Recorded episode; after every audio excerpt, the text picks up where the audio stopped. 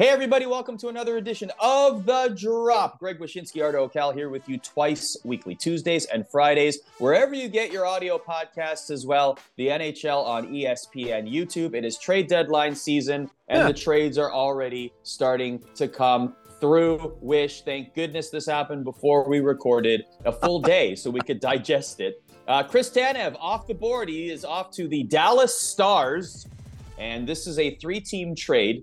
Calgary gets a 2024 second round pick and a conditional third in 2026 that will activate if the Flame, uh, if the Stars advance to the Stanley Cup final. Also, 20 year old prospect defenseman Artem Grushnikov. And the Devils are involved as well, retaining 25% of Tanev's salary. The Flames retain 50%, and the Devils get a fourth round pick in 2026 uh, for their efforts. Uh, I believe the Stars get a goaltender as well as part of the deal, prospect goaltender. Uh, but Chris Tanev, big news, off to the Dallas Stars. What do you make of this move? Well, first of all, I, I, can hear the laughter of everybody in the audience because undoubtedly by the time people hear this podcast, other trades will be made. And you celebrating the fact the Tanev trade happened before we recorded will be uh, very ironic, uh, probably by the yes, time you hear this.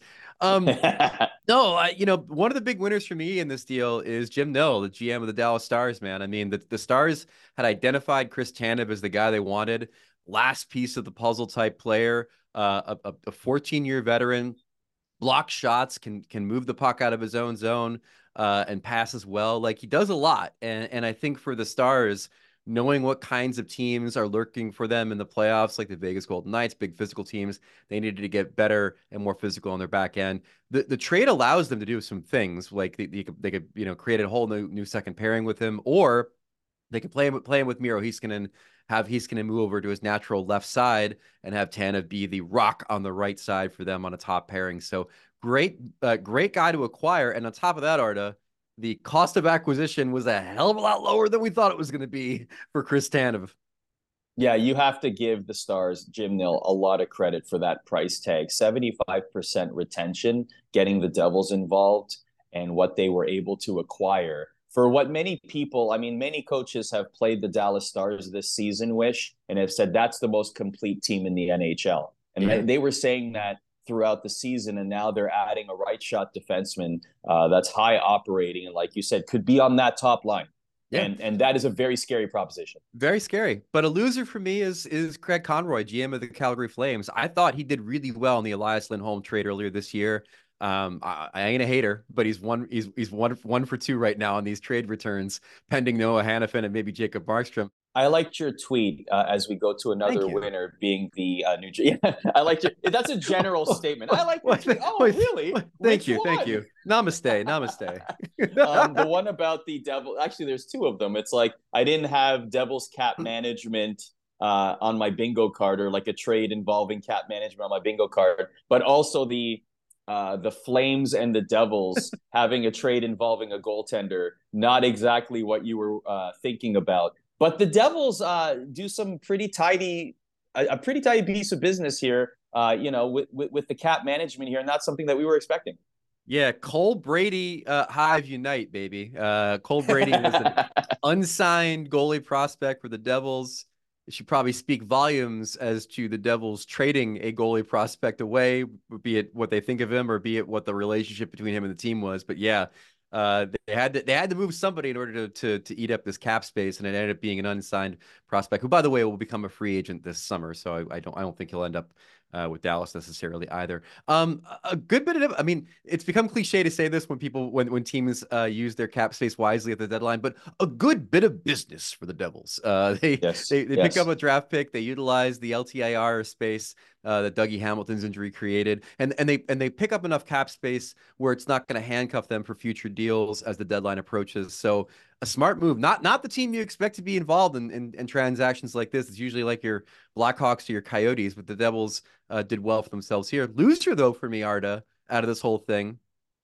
every other team that's got a defensive defenseman on the market right now. Like if you're Montreal with David Savard, if, if you're Anaheim, if you're any of these teams that have a defensive defenseman that is looking to flip them at the deadline, and you look at the return that Calgary just got for what was supposed to be the top of the pops when it came to defensive D men, you're saying to yourself, what does this market look like for me?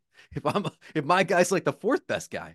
It's going to be very fun to see what happens in the next week as we approach the trade deadline on March 8th. Uh, don't forget ESPN2 and ESPN Plus. We have trade deadline coverage from 2 to 4 p.m. Eastern. But we already have a lot of trade deadline coverage, especially over on ESPN.com. You and our ESPN.com NHL writer colleagues have put together a big board, a trade big board, the top 50 available players that is on ESPN.com right now. Why don't we talk top five, Wish?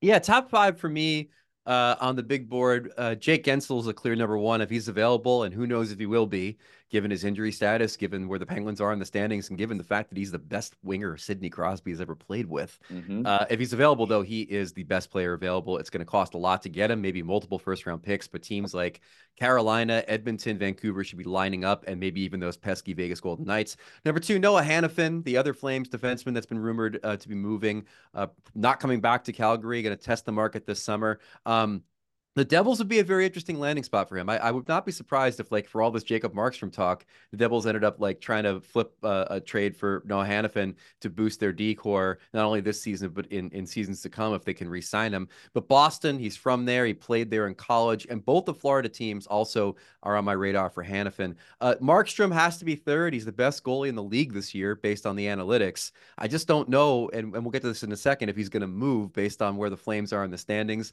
and based on what apparently the cost of acquisition is going to be for them to pick up a bit of a salary. Number four, Pavel Buchnevich. The the Blues mm-hmm. have, I think, a less than 10% chance of making the playoffs right now. Doug Armstrong is not a sentimental guy. If they're out, they're out. Uh, and and I think he'd be smart to try to flip Buchnevich now.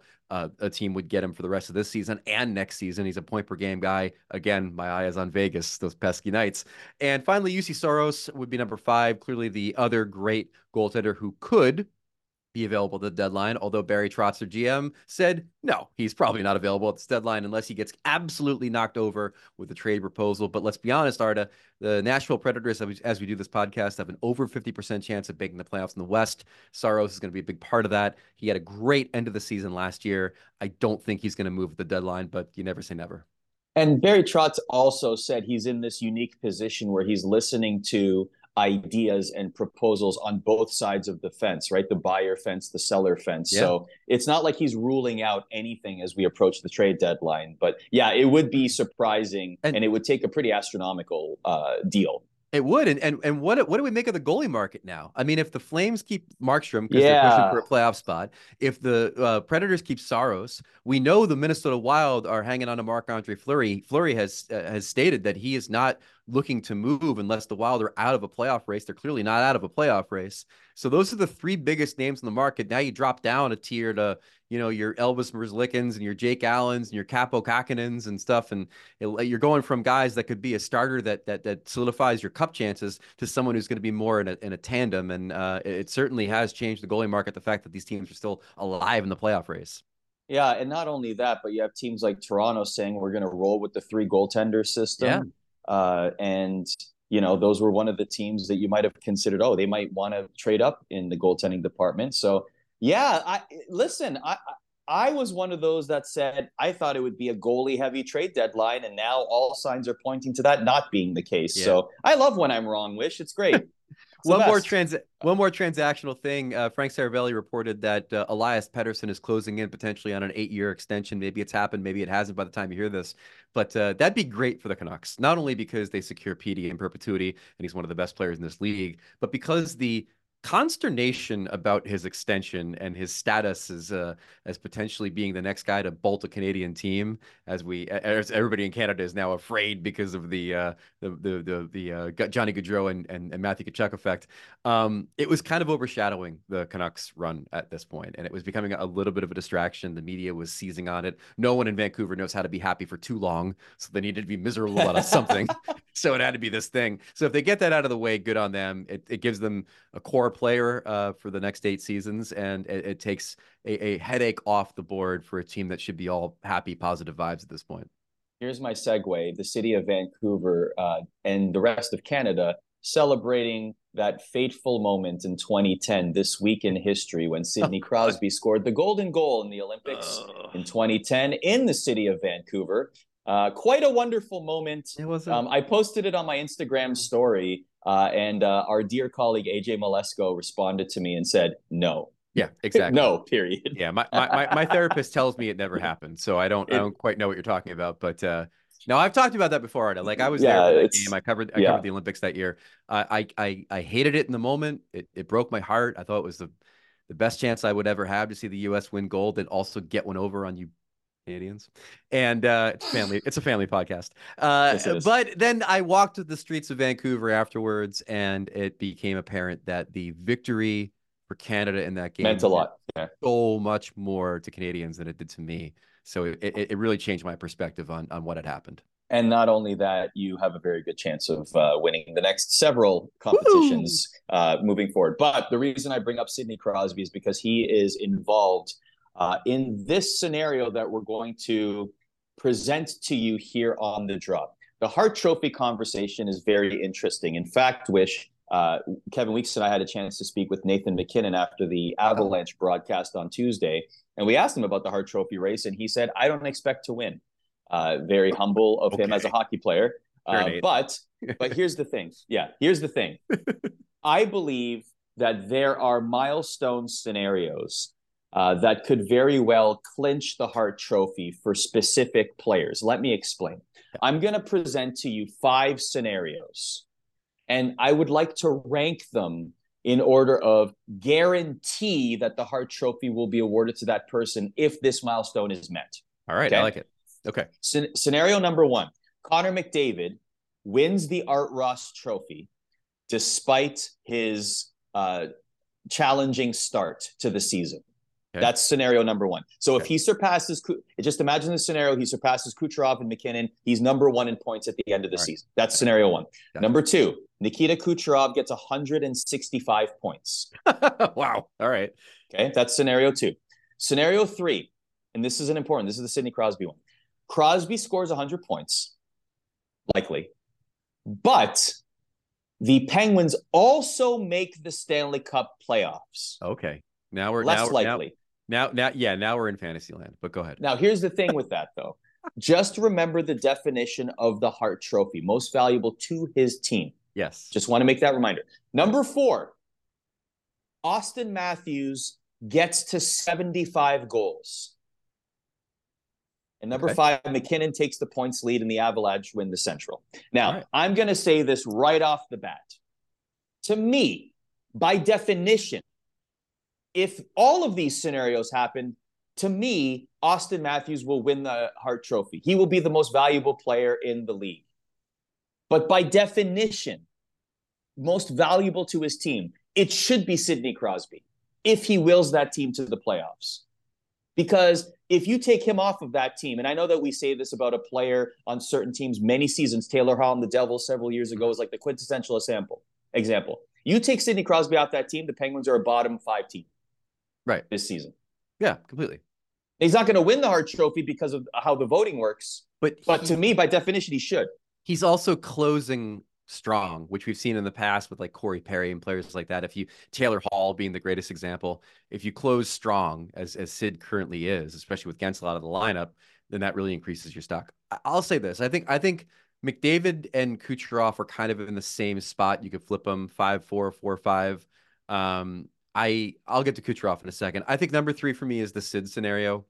Uh, I I think that would that would really you know obviously put him in the conversation, maybe even clinch it for him. Matthews is two only because of the enormity of the goal total, but the the struggle I have with that art is like how much better or how much more elevated are the Leafs this year over what they we normally expect from them. Agreed. Like yeah. they're going to be third or second in the Atlantic. It's not like they all of a sudden are when you know a, a 128 point team like the Bruins last year or whatever. You know, like so even with the goals, the Leafs are still the Leafs. Like they're they're just good. Uh, MacKinnon takes the points lead, in the Avalanche when the Central. For for me, is number one, and it's number one because, uh, due respect to Nate, there is a desire to give him his Hart. There's a desire to correct the wrong of Taylor Hall beating Nathan MacKinnon for the MVP, to give MacKinnon something that everyone else on this list has, okay, except for him, and to give him the MVP. And if he wins the points race and the Avalanche win the Central, that will be ample enough evidence to a voter to say it's it to to reaffirm to them that it's MacKinnon's time. So the paradigm of Nathan MacKinnon deserves a Hart Trophy, which not Yeah. many people will argue, Right. is stronger than Austin Matthews scoring 75 goals, a mark we haven't seen in over 30 years. That's correct. Because I, I okay. think there, I think in the mind of the voter, the MacKinnon getting MVP will be more important than than Matthews getting MVP, and that Matthews will be acknowledged by the NHLPA Player of the Year award for his accomplishments. Now that all that said, all that said, with due respect to Nathan MacKinnon and Austin Matthews, Nikita Kucherov is the MVP. I don't know what the hell is happening out here, Arda. Where a guy who is almost solely responsible for shepherding the Tampa Bay Lightning through an injury to their starting goaltender, having that goaltender come back and not be himself, an injury to their second best defenseman in Sergachev, having a roster that clearly has atrophied from the heights of their championship seasons, losing all of those supporting cast players, a team that without Kucherov's uh, accomplishments and output this season, much like you with the Penguins and Sid, the Lightning would not be anywhere near a playoff seed. I, I feel like I'm taking crazy pills right now with the amount of people that are like, give MacKinnon the Hart, or if Matthews hits 75, give him the Hart, when Nikita Kucherov has demonstrably been the most valuable player to his team. So if he wins the Hart, Art Ross, the Hart, the Hart Ross, huh? the Hart that's Ross. a good one for the for, for winning both. If he wins the Art Ross, Nikita Kucherov, yeah, he satisfies both versions of the definition: best player, yeah. most valuable to his team. Uh huh. So he should win. He so should win. The, the answer is Nikita Kucherov. We did he's, it. He's not. He's not really led for MVP in all of our awards watches in the last few months. It's insane to me. There might be some knucklehead out there that doesn't give him a vote because he dogged it at the All Star game or because he's Russian. I don't That's know, ridiculous. man. But to me, That's it's ridiculous. like the everybody, every other candidate on this list is worthy. They're very worthy, and and I think ultimately MacKinnon wins. But man, I, I, I again, like you, you look at the definition of the award. You look at what mm-hmm. people have done. You look at where the teams are without them and all that jive I mean, Kucherov is the MVP until proven otherwise this season. I like that. I like that. And you know what? If people are voting based on the All Star alone, that's number one. You know what? That's all I have to say about that. uh, tee us up on our interview. You you you were able to sit down one on one earlier this week. Yeah, I wanted to know more about the Florida Panthers' success. So I talked to Oliver Ekman-Larsson to kind of get somebody's perspective who, you know, walked in from out the outside to that team in the offseason. What's it like playing with Matthew Tkachuk? What's it like being Nick Cousins' teammate? And of course, uh, asking one of the more famous Arizona Coyotes in recent years whether or not he thinks that team might relocate. All right, joining us now on the drop, Oliver Ekman-Larsson, defenseman for the Florida Panthers, the surging Florida Panthers, the cup hungry Florida Panthers, and he joins us now on the drop. Uh, OEL, this is your 14th NHL season, which I'm sure makes both of us feel fairly old. Uh, tell me what it was like for you, a veteran of this league, to join a team like the Florida Panthers that had just gone through it, a run to the Stanley Cup final. Their chemistry is probably off the charts, band of brothers, that whole thing. What was it like walking into that room as uh, someone from the outside? Yeah, I mean, I was, a, I mean, it's always a little bit weird coming into a new new team and a new uh, building, but I felt right away that it was a really tight group of guys that built uh, something special uh, over the last year, and uh, yeah, just um, heard a lot of good good good things about it. Obviously, watched them play in the playoffs last year, and and uh, liked what I was uh, seeing back then. So, um, but I I also felt like it was even if they had a great run. Uh, I felt like it was uh, still a lot of, uh, yeah, I guess uh, room for improvement. So uh, that's that's what I really liked, and I wanted to be a part of. Yeah, I mean, and the improvement is don't don't struggle to be a wild card team. just, right. just snag that playoff spot early, and that's what they've done. I mean, the Florida Panthers are a team that is that is pushing for the best record in the NHL this season. What is it about this Florida team that you've witnessed now from the inside that's enabled them to be this successful? No, I think we we show up every night. I think the work ethic that we have in practices or in games or or even in the gym. I think uh, that was one thing when I came in this this summer, uh, just for the captain skates. I I felt like the guys were were hungry. They were going. It was uh, yeah mid season. It felt like uh, coming in. So uh, that's what I really like about this team, and and obviously the the depth that we have too. Uh, we have four great lines. a lot of good deep pairs and and uh, two goalies that uh, has been unbelievable. So just the mix of guys that we have and, and the way that we play, uh, it's it's pretty pretty simple, but it's it's a lot of hard work. Who's the biggest gym rat on the roster? Who's who's the guy that loves to hit, hit it in the gym? I think it's Forsling. Uh, he's uh, he's pretty ripped. Um, give him credit for that, but uh, he's uh, he's one guy that that is uh, in the gym all the time, and and uh, he's just a pro on and off the ice. So, uh, but uh, I'll say this: it's a lot of guys like that on on this team too. So uh, it's uh, it's uh, it's fun to be part of. And there you go, pushes, Nick. Pushes Nick, me as a as an old guy too to uh, yeah, I was gonna say Gustav For- Forsling, underrated defenseman and ripped dude. Uh, yeah. we, now we've learned all these things from you. I was gonna ask you about uh, Matt Tkachuk. I mean, we know him from the outside. We know what he's able to do on the ice. You obviously, you know, faced him as an opponent through the years as well. N- now that you've gotten to see him behind the scenes, like, what are the things that we don't get to see about Matt behind the scenes?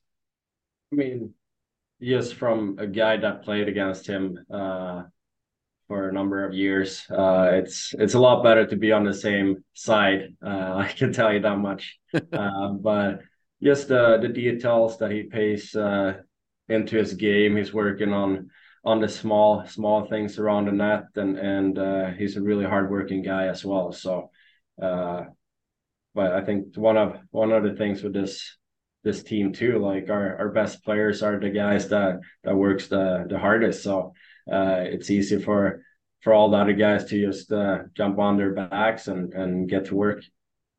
Every generation has their their guy, their Sean Avery, their Matt Cooke, that type of player. You guys got one on the roster, Nick Cousins, where every time Nick Cousins does something, the internet sets a fire of people discussing this guy. What is it like to have a player like that on your team? Is there ever a, an opportunity for you guys where you have to like step in and say, "Hey"? Cool it a little bit with the antics on the ice. I mean, the thing with with Cassie, I played with him in in Arizona uh, for a couple years as well. So uh, it's one of those guys that you uh, love to have on your team, but I hate to play against. And uh, Cassie is an unbelievable guy. Uh, so I mean, that's that's part of his game, and and uh, like I said, I think it's it's uh, it's a really good guy to have on on your side of things, but uh, he works hard and and uh, things happen so quick out there. So, uh, but yeah, I think he's doing an unbelievable job. Uh, uh, what he's supposed to do. Are you guys ever impressed with what he comes up with? The the, the playing dead on the ice thing from the other night was uh was a new one for me. yeah, I mean, uh, I think he's he's trying to live with everything. I think that's uh, one thing with Cassie. He's he's such a funny guy. Uh, he's uh, one of those guys that kind of keeps the room light and and uh, just a big part of his group. I think most fans got to know you best when you were playing for the uh, Coyotes. Uh, I believe this season was your first trip back to Arizona as an opponent, and that means you played at Mullet Arena. What was your take on their current home? Yeah, it's uh, it was a little bit different than uh, when I was there. Uh, obviously, a little bit smaller rink, but uh, I mean, for for me, I was there for a long time. Uh, I think that helped me not going into to the old building uh, to kind of uh, with all the memories and stuff. I think that would have been harder harder for me, but uh, no, I mean it's it's not ideal, but uh, they're making the best out of it, and and it's a it's a tough team to play in in uh, in their building. So and and they're doing a little bit better too. So I'm I'm I'm happy for them you did you went through it all when you played there, man. I remember me staying up on the East Coast till like two in the morning watching Glendale City Council meetings. Not my favorite thing in the world to have done as a hockey journalist to see what was going to happen with you guys. Do you think do you think we're at a point where the Coyotes might relocate? Oh, uh, I mean, I don't know. Like like you said, I went through pretty much everything. Uh, new owner or a couple new owners, I guess, and and uh, that talk over yeah almost 11 years of my my time there. So uh, it's one of those things that as a player you can't really control and and uh, you just focus on on what you can can do on the ice and around uh, the community and stuff like that. But uh, so i don't really want to I don't really want to comment. Like i have, still have a lot of friends that that that's on that team and, and guys working around that team. So I just uh, hope for the best for for uh, their sake.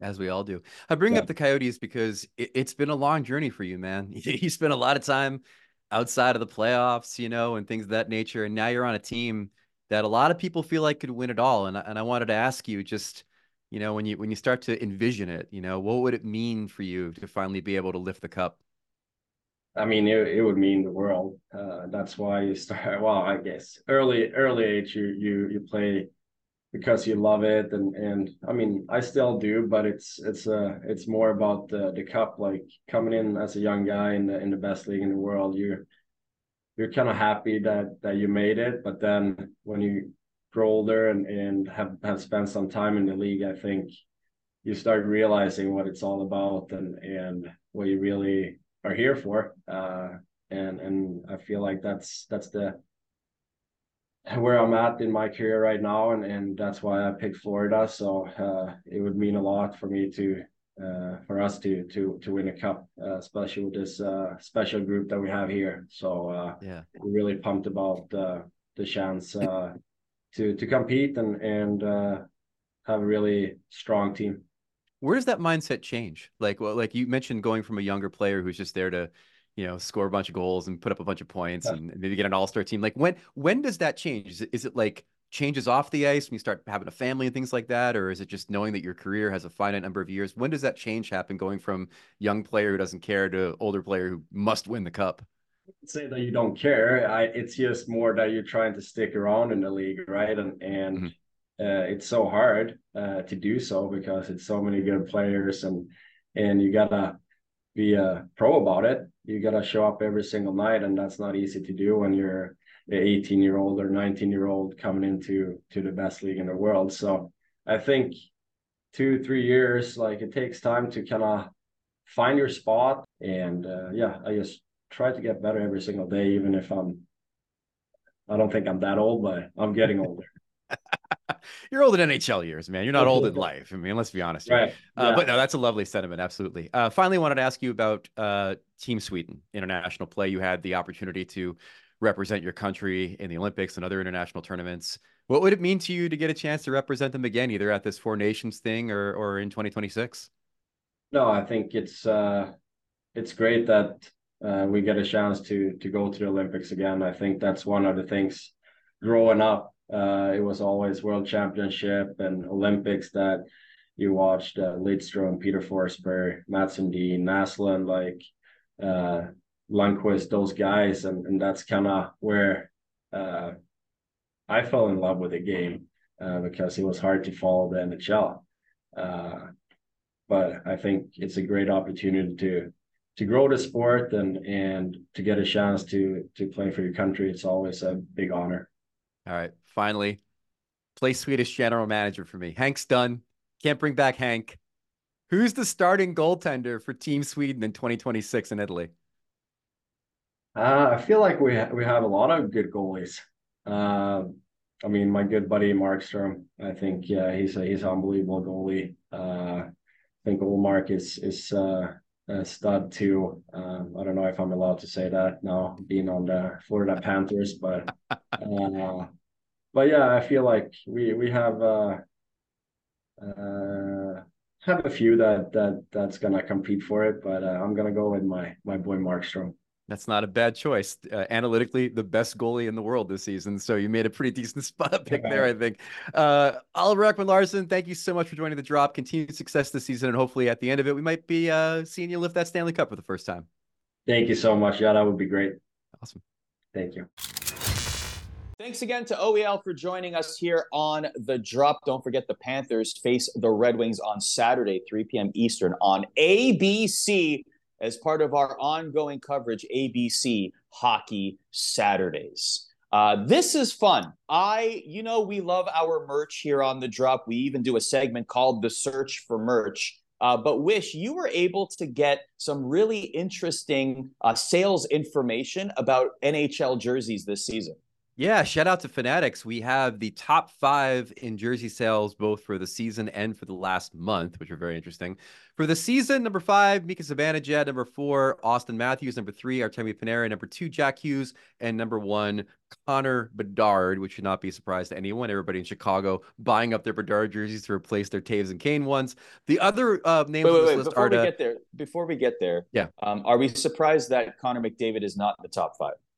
Not at all. And, and I'll tell you why. I mean, Matthews has obviously been on a tear, very popular, uh, and uh, and and so his jersey selling well. The other names in this list, Hughes, Panarin, Zibanejad, I think were probably fueled by those players having participated in outdoor games this year and having all of those outdoor game jerseys. Sure with their names in the back fueling it. And I think we also see that reflected in the sales for February. Number five, Igor Shesterkin. Number four, Zibanejad. Number three, Nico Hischier. Number two, Panarin. And number one, Jack Hughes, obviously fueled by the incredible merch that they sold at the Stadium Series at MetLife, setting a, a, merch record for sales on day one and then breaking that record on day two. But you think you're surprised McDavid ain't in the top five for jersey sales for the season? So I like the angle of hey, this is a unique event. This was a tentpole landmark event, and so that might generate more jersey sales. To that end, I mean, and obviously New York is a big market for hockey, right? Like we, there's no Winter Classic reflection here for just as an example, right? Uh, but also it's the combination of star player and geography and mm-hmm. tentpole events. February, like Jack Hughes being number two overall for the entire season I wouldn't say it's surprising, but it's definitely noteworthy. And, and, and if I'm looking at this, I, I want to track where Jack Hughes is every month, right? Yeah. Like he's second in the entire season in jersey sales and number one clearly. I mean, the, and also let's be honest, the Devils Stadium Series jerseys were fantastic. I love yeah. them. So they they look great. Jack Hughes is a star player. He probably is going to lead that team in jersey sales for years to come. So I'm not surprised by him being number one in February. Uh, number two in the league is noteworthy. You also you also have to remember that the um the, the the Leafs have that black jersey too. So I mean, a lot of people who might own Matthews white or blue jerseys are, are grabbing that jersey as well. So there's there's always sort of market forces involved in these jersey sales. But again, like I, I, I may also be as simple as there are more Leaf fans than Oiler fans, Arda. Well, and, and what about Leaf fans versus Rangers fans? Uh, Panarin is number three uh, season to date, and Matthews is number four. That's interesting. I wonder what the gap is. Maybe not yeah. that much. Who knows? But uh, we will endeavor to bring you more numbers like this. We, we we're very interested in uh, jersey sales month over month, so maybe we'll do it for the month of March. We'll see. Uh, the last thing we want to talk about here on the show, the PWHL has released new rules or ideas. Uh, we know about obviously they've implemented things like a different point system for wins and losses in their standings, uh, the jailbreak shorthanded goal when the shorthanded goal uh, frees up the penalty. But now uh, there are innovative formats for their playoffs and also for the draft. Number one, the top four teams in the standings will advance to the playoffs, and the number one seed, Wysh, will have the opportunity to select their first round opponent. They can choose the second seed, the third seed, or the fourth seed, and then the other two remaining teams will play off, uh, play in the sem- in the other semifinal, uh, and that's how the playoffs will be decided. Let's dive into that one first. Your reaction? I'm not not a fan. I, I, think it's one of those things that's better in theory than in practice. I, I spoke with Doug Price, who's the commissioner of the Southern Professional Hockey League that did, did this format for two seasons. Only twice did teams pick opponents they weren't supposed to be seeded to play, and actually resulted in one of the number one seeds in the tournament being upset, which probably put a chill through the other teams to be able to do this. He told me it was fun at the time, but the biggest problem that they had with it was was logistics. You know, uh, you don't know who your opponent's going to be until you pick it and then you only have a scant, you know, day or two before the playoffs start to really figure out the logistics. So while that wouldn't, in theory, like say in the NHL, affect teams picking between the Devils and the Flyers, it might be a big de- difference between picking the Kings and the Jets in the Western Conference. Um, but he said that they, you know the team sounded to be fun. Uh, they they they kind of liked it, but at the end of the day, it only lasted two seasons in that league, and they went back to the the traditional format.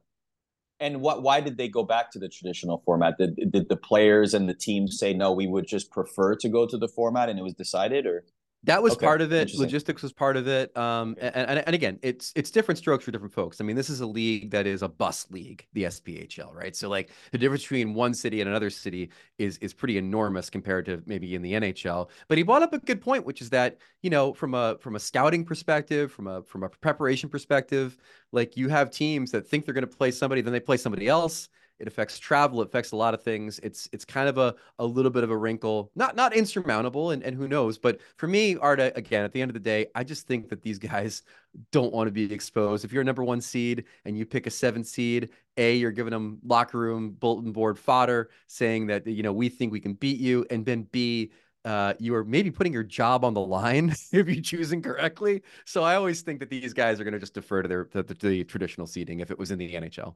So I get everything you're saying from a drama and a television product perspective. I love it. I love that part of it. I love the entertainment part of it. And at the end of the day, we watch sports for entertainment, and we're going to have that in the back of our minds when we were watching that series. And that adds an extra element of uh, desire to watch edge Yeah. of your seat entertainment. So And we and that we will make say- that, that we should could make. at- yeah, I'm sorry, at this, at this point for the PWHL, I mean, it's fine. They're like a 14 playoff. Like when they grow, it would maybe become more of an issue, but it's fine for what they're doing now. And I love that the PWHL in general, they are taking swings. They are trying to change paradigms. It's great. I like that. I like This- that this one- this- playing around. This one and the next one we're going to talk about, though, sounds like there's somebody in that league that is looking for hockey Twitter cred. Because these are two ideas that a lot of nerds on hockey Twitter have been banging their drums for for a while. It sounds like it, it's catered to the Jeff Mareks of the world, to be honest with you, versus being something that the league actually needs. Maybe Jeff had something to do with it. Maybe he did. I Uh, know. Yeah. um, the so the draft, uh, the way it will work is once a team is eliminated from playoff contention, uh, that begins a new piggy bank essentially, and each win or the amount of points that they accrue will go into their draft point bucket, and so this essentially eliminates or is designed to eliminate tanking uh, to get a first overall pick. What you do is you accrue points as soon as you're eliminated from playoff contention, and the team with the most draft points at the end of the season will then draft first. I can see you rolling your eyes, man. I I am. I it's the dumbest idea in, the history of hockey. And and and it makes smart people look dumb when they try to defend it because a lot of really smart people like it. And they like it because they're living in fantasy land where it divorces itself from the reality of what happens when teams get eliminated versus what they think should happen in in this uh, Adam Gold plan draft thing that uh, we're dealing with here. Bad teams aren't suddenly going to become competent teams because the top pick is at stake. If they could, they wouldn't be in the lottery. They'd be pushing for a playoff spot. That's point one. Point two, what unrestricted free agent with one skate out the door this summer even remotely cares about securing the future for a team that doesn't want to resign him? They're looking to just stay healthy. That's why the games at the end of the season stink, is because they're all half speed by guys that aren't even eh, concerned about playing defense for a millisecond. It affects the trade deadline by teams hanging out of their players to try to accrue these piggy bank points. It affects teams' willingness to play younger players down the stretch of the season because the more veterans you play, the better a chance there is that you win. Most of all, Arda, the draft is supposed to help the league's least successful teams, not the ones that win. It's completely counterproductive to what the draft's supposed to be. And finally, tanking's not a problem. You're, it's a solution for a problem that's not a, that does not exist. It's a means to the end. The reason people like this plan is because they can't get it through their heads that fans will be okay cheering for their team to lose after it's eliminated as they are cheering it to win if they're eliminated. They want it to be positive, Pete. You know, cheer for your team, don't cheer for a loss. Who cares? It's all means to the same end, which is trying to get the first overall pick. If I'm a star player signed to a long-term deal, I love this. If if I'm a if I'm a star player on a team that's not going to make the playoffs, but I'm Okay. signed long term and I'm committed to the development and growth of this team, I love this because I will bust my ass. I will work hard Okay. to to motivate my team to get those points and get those draft picks so that my team does become a star team and does become a, a championship contending team. So from that angle, I like it a lot. And also, if I'm like, especially in the young we're in year one of the PWHL. We are growing fans. We are building fans. They're along for the ride at the beginning, just like these players are. And so, first of all, like I said, I love the swings. I love that they're attempting things, even if they're wrong or even if it doesn't work out, like you said with the other league. Great, fine, change it. It's fine. No one's going to dock you marks for trying, especially in its infant stages. And number but, two, the, yeah. like the, go ahead, go ahead. The PWHL doesn't have a tanking problem. They have two teams that don't make the playoffs. this is this is a plan you adopt to try no, but to. They, it's they an anti-tanking plan for a team that doesn't have any for a league doesn't have any tanking but, yet. But they they want, the, but they they have a history. There's a history of tanking in other leagues uh, that are competitive, and so they want to avoid that altogether. And not only that, it to me it's you, you don't want a situation where a team gets so bad and they get so disenfranchised that people aren't buying tickets to watch them anymore. Yeah. Be, you have to make sure if if if your job is in the short term to try and continue to drum up interest as much as possible, this will help with that. That that is again, it's fantasy land. You know, you, it'll, it'll, you'll sell one ticket, and that's the game in which if they win, they get the first overall pick. Fans want to cheer for their team making the playoffs. The minute they don't make the playoffs, you know what they're doing? They're saving their money. They're going to the beach. They're doing all the things that we know fans do towards the end of the season. the entire thing is premised on a, a, a dream. It's a it's a it's a seeing a unicorn in the forest. That's all it is. So what you're saying is that the the the, the tanking process in the PWHL will be we tank at the start of the season. if we I'm think saying, that this team is going to be I'm bad, saying, I'm saying you don't you don't I'm saying you don't you lose plan to fight tanking when you're you have two teams that are out of the playoffs. You, you so you, you lose all your games at the start of the season, get eliminated from contention as quickly as possible. Then the star players return from LTIR at that point, and then you just go on a heater, win all those games, get the first overall pick. Sure, whatever, whatever, whatever floats their boat. All right. Well, you have your opinion. I'd love to see what the comment section has to say about this because you're making some very interesting points. I will definitely say that. Like you're making some very interesting points and very educated points. I want to see what the comment section has to say about this because I don't think a lot of people will necessarily agree, but maybe they are part of this fantasy land that you're talking about uh, that, are, that are disillusioned. Maybe they're in the Matrix. They took the red pill. Who knows? Uh, let us know. We, we love to read the comment section. We love to know what you guys are thinking, and we love to continue the conversation. Uh, before we go, Wysh, I just want to give a quick shout out. Um, I had a really cool day on Wednesday. I went to Wilkes-Barre, Pennsylvania, and I spent the day with the Wilkes-Barre Scranton Penguins. Uh, as you know, I've said it on the show before. Uh, they have the best setup for Star Wars night of any team uh, in hockey or sports, and that is because they work directly with who is now the chief content officer of the of Lucasfilm, Dave Filoni, who is a massive Penguins fan, massive hockey fan in general, to the point where he plays in the Mario Lemieux fantasy camp and he's wow. watching Wilkes-Barre Scranton Penguins games. Like he's just a he is a he's one of us, massive hockey fan. but he designs their jerseys. The seventh annual Star Wars Night's going to happen on March 23rd. Uh, they will be doing a reveal. I was I was lucky enough to be part of the whole reveal. That's why I'm wearing this, by the way. This is the Mandalorian one from two years ago. Hell yeah. Uh, very very cool. So their reveal will happen. I don't want to spoil it here, but uh, I will share it once it does get revealed. I just wanted to give a quick shout out to Brian Coe, who is uh, who oversees everything. He's the senior VP of operations. Uh, to Nick, Ali, Jason, Jalen, Michael, Chrissy, and Samantha. Awesome day. The vibes are immaculate in the office. Really appreciate y'all having me. And uh, yeah, look out for some content from WBS Penguins and Star Wars Night. It was a lot of fun. May the force be with you always.